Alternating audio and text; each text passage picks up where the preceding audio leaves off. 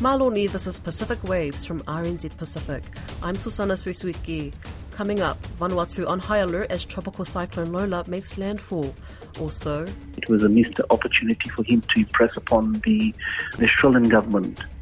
Fiji's Prime Minister's comments on fossil fuel is a slap in the face for Pacific climate advocates.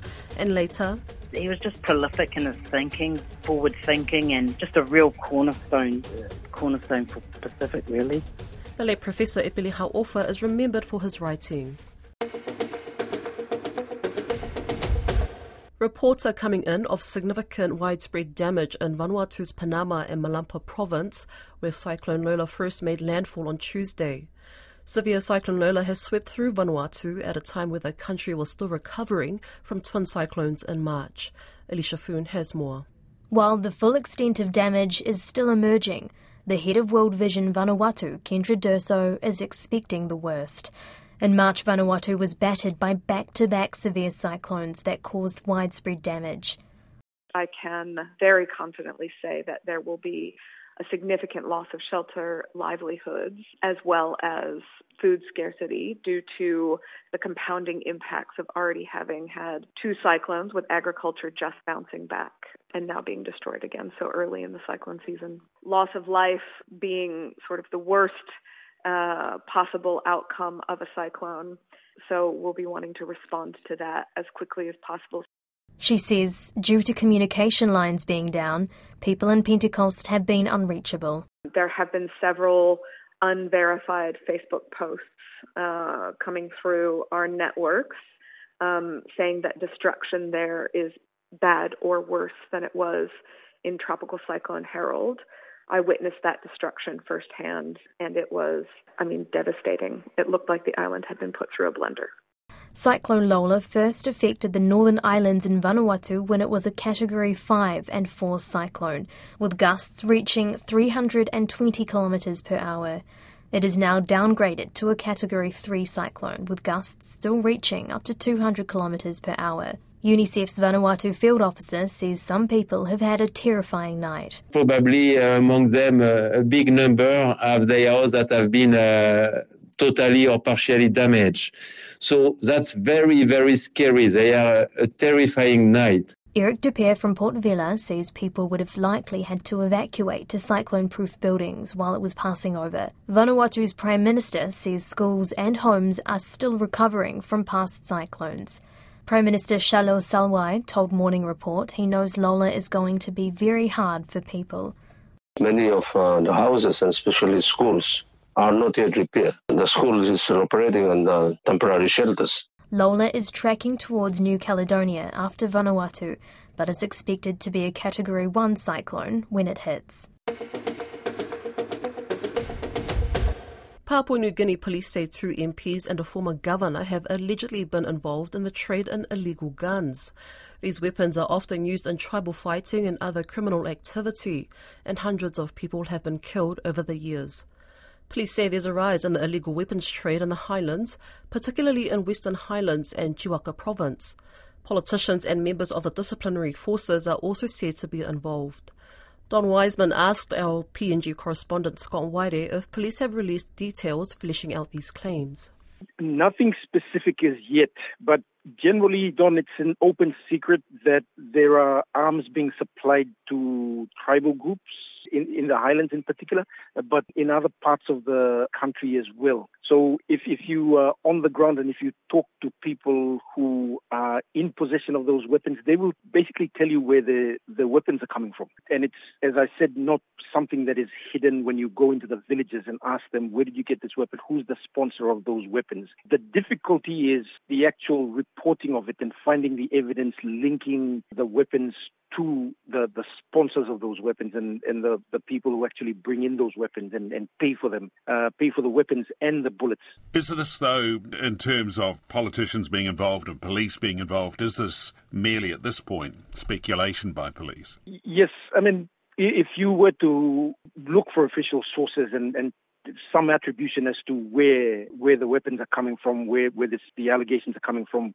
That will be difficult, as I said, finding the evidence to pin them down. But people within law enforcement have some idea, or at least know where the weapons are coming from, and a, a lot of it's coming from down south across the border from the Indonesian border coming in, and some stolen from government armories. And there have been instances where weapons police weapons, defense force weapons have been recovered over the years, and some of those weapons have been used against service members working in, in hotspots in the islands.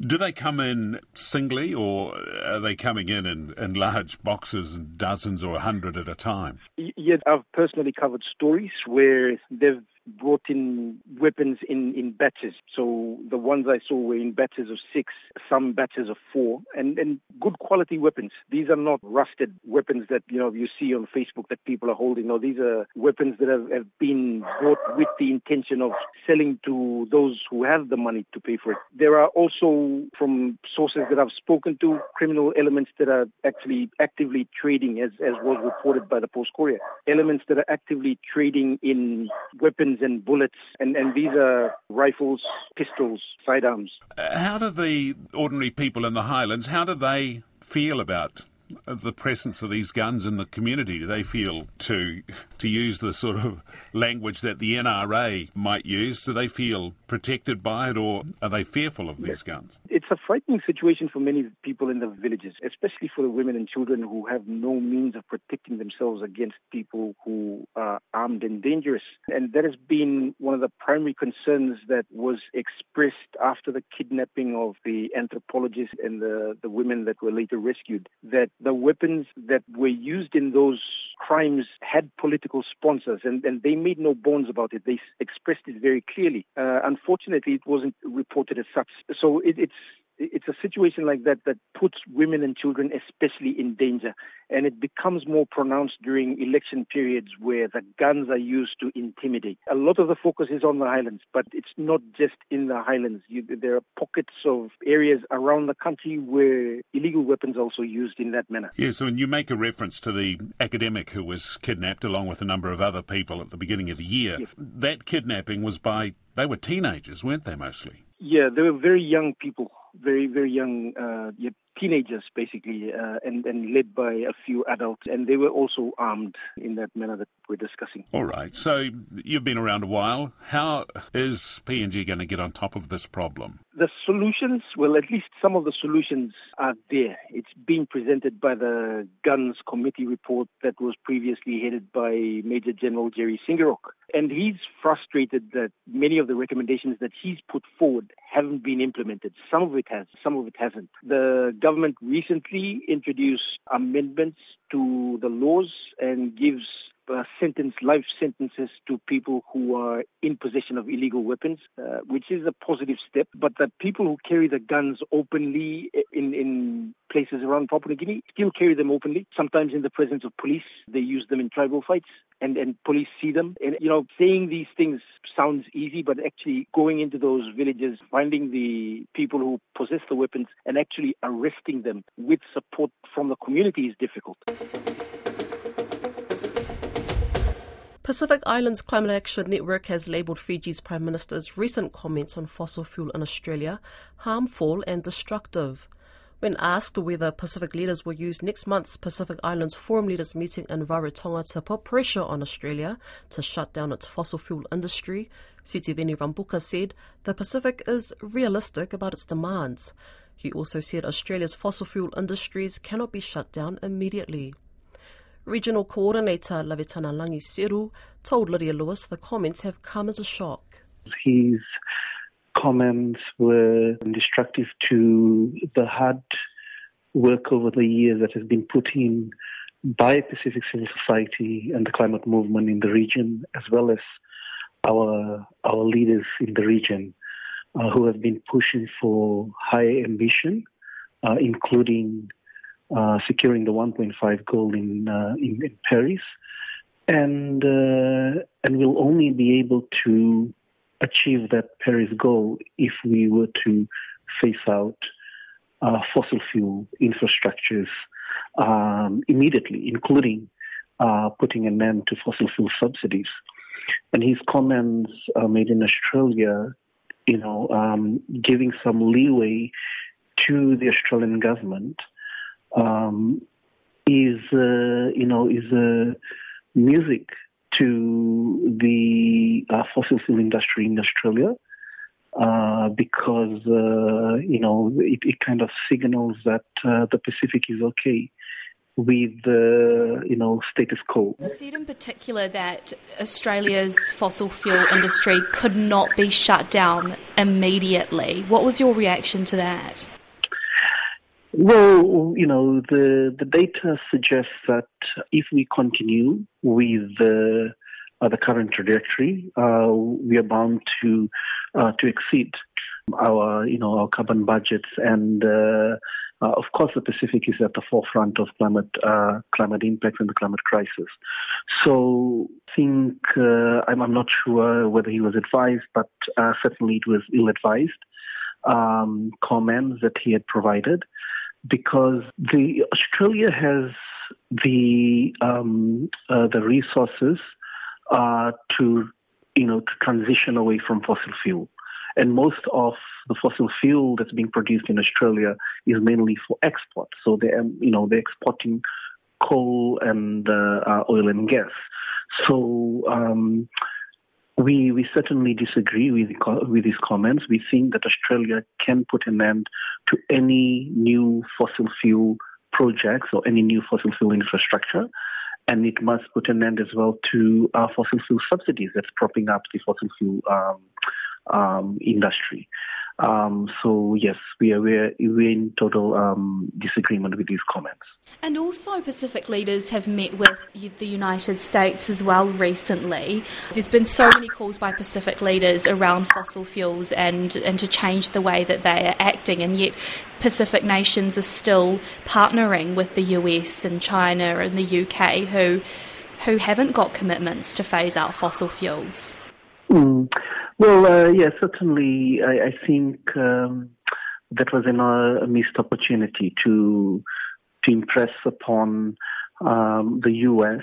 government the importance of you know in, increasing their climate ambition, including the fossil fuel phase out, the delivery of a much needed climate finance for developed developing countries and uh, again, this was quite similar to the to this meeting that he had with the Australian Prime Minister. It was a missed, an, a missed opportunity for him to impress upon the, the Australian government the existential threat of climate change uh, that the Pacific is facing, and the importance of these developed countries to act and to deliver on their promises, including you know um, the hundred billion climate finance that they you know, they, they still fail to have mobilized till today.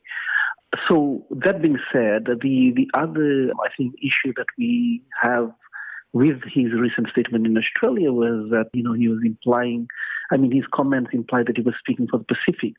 Know, he was saying we in the Pacific, but you know, the Pacific, there are other Pacific Island governments that are doing so much more, including, you know, the government of Vanuatu is seeking an advisory opinion from the International Court of Justice. They've come out with a very strong and ambitious uh, national determined contribution, um, NDCs, and, and they're doing so much more um, to, to, you know, to increase their climate goals domestically and and they're urging the rest of the world, including these you know developed countries, the U.S., Europe, and Australia, to do the same. They're leading the charge. They're displaying you know great climate leadership, and Rabuka's comments was problematic in that you know it was kind of a slap in the face of the hardy, you know the the hard work that's been put in by uh, Pacific leaders, both past and present.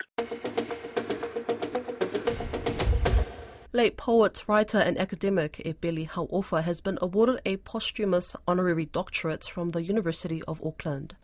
The Tongan Fijian professor is widely regarded among Pasifika academics for his contributions to Pacific literature. His works, such as his novel Tales of the Tikongs, are read as part of secondary school curriculums throughout the Pacific. Finau Fonua spoke with Auckland University Pacific Pro Vice Chancellor Jemima Tiatia-Seath about the legacy of Epeli Hau'ofa. Have you ever met Epeli Hau'ofa? Could you describe how much he's contributed to Pacific literature? Yes, yes. Um, unfortunately, I haven't had the privilege. I didn't have the privilege of, of meeting him in person, but I'm um, very aware of his writings, which have, you know, they've gained so much traction across the region. Um, one of the most infamous pieces of his was Our Sea of Islands, where, you know, he really highlighted that, um, you know, the Oceania wasn't merely just a, a, a, um, an ocean full of islands, but rather was a sea, a, sea of islands, and where land normally uh, you know, disconnects people um, and and separates um, entities or bodies. Um, the sea, in actual fact, connects connects us and connects uh, the Pacific, and so it was this oneness. And I guess one of the things that really blew my mind as an undergraduate student was just his indigenization and his reclaiming of, of who we are as Pacific. And he really um, he really pushed the message that although small islands, you know, uh, small islands in this vast ocean, uh, the biggest ocean on the globe, that we shouldn't be confined geographically. We're small, but it, our mentality shouldn't be confined to the smallness. And so I guess his writings just really, really, you know, fired up the bellies of of our people in that um, we are we are we possess this greatness. Um, and so, you know, that those are writings that we should celebrate, writings that we should stand on. And um, yeah, his, he was just prolific in his thinking, forward thinking, and just a real cornerstone uh, cornerstone for Pacific, really. The posthumous graduation ceremony, could you describe it? We we held a, um, a ceremony in in his honour, um, as any um, ceremony is conducted in our university. He was given that privilege, but the poignant thing about that ceremony is that it was Tongan breathed, infused. We shared with the community, we shared with his family. Um, we flew his son over to receive it on his behalf uh, at Billy uh, and um, who was accompanied by his wife and his younger child. And it was just overwhelmingly beautiful. Uh, Dr. Menaite Taumoy Walau, who is a, a, senior lecturer at the University of Auckland, um, she led led all the um, the arrangements around that and her church. Um, Sione uh, Tuitahi, who is also a relation of his, was there to celebrate with us. Uh, Dr. Sion Sione Ma'u, who is one of our lecturers in mathematics at the University of Auckland. So it was just an auspicious occasion and very, very humbling, but it really just sent a clear message that, you know, we have a place, our, our, our, our scholarship and our presence um, is very much felt across the Pacific region, and, and, as a university, we wanted to to highlight that and just send a, a message that you know a professor of that magnitude is someone that should never go under the radar. And I'm just, I'm just so proud that we were able to recognise him and and award him that honour. With posthumous degrees, what's the process involved in determining when and who should get a posthumous degree? Sure. So this um, in commemoration of our 140 years, this was a one-off celebration, um, and the criteria around awarding a posthumous um, degree was that it had to be someone that was uh, had a relationship with the university, but had not graduated from our university before, and he'd never, uh, whether it was an undergraduate de- uh, degree or diploma um, or a postgraduate degree, he had never, um, we've never had the privilege to have uh, um, had him within our within our academy, and so yeah, and and you know this was probably the closest we could get to to just really celebrating the legacy that he left behind and the minds that he's transformed. That's Pacific Waves for today. To listen back, head over to rnzi.com slash programs. We're also on Apple, Spotify, and iHeartRadio podcasts. From myself and the RNZ Pacific team, Tohani.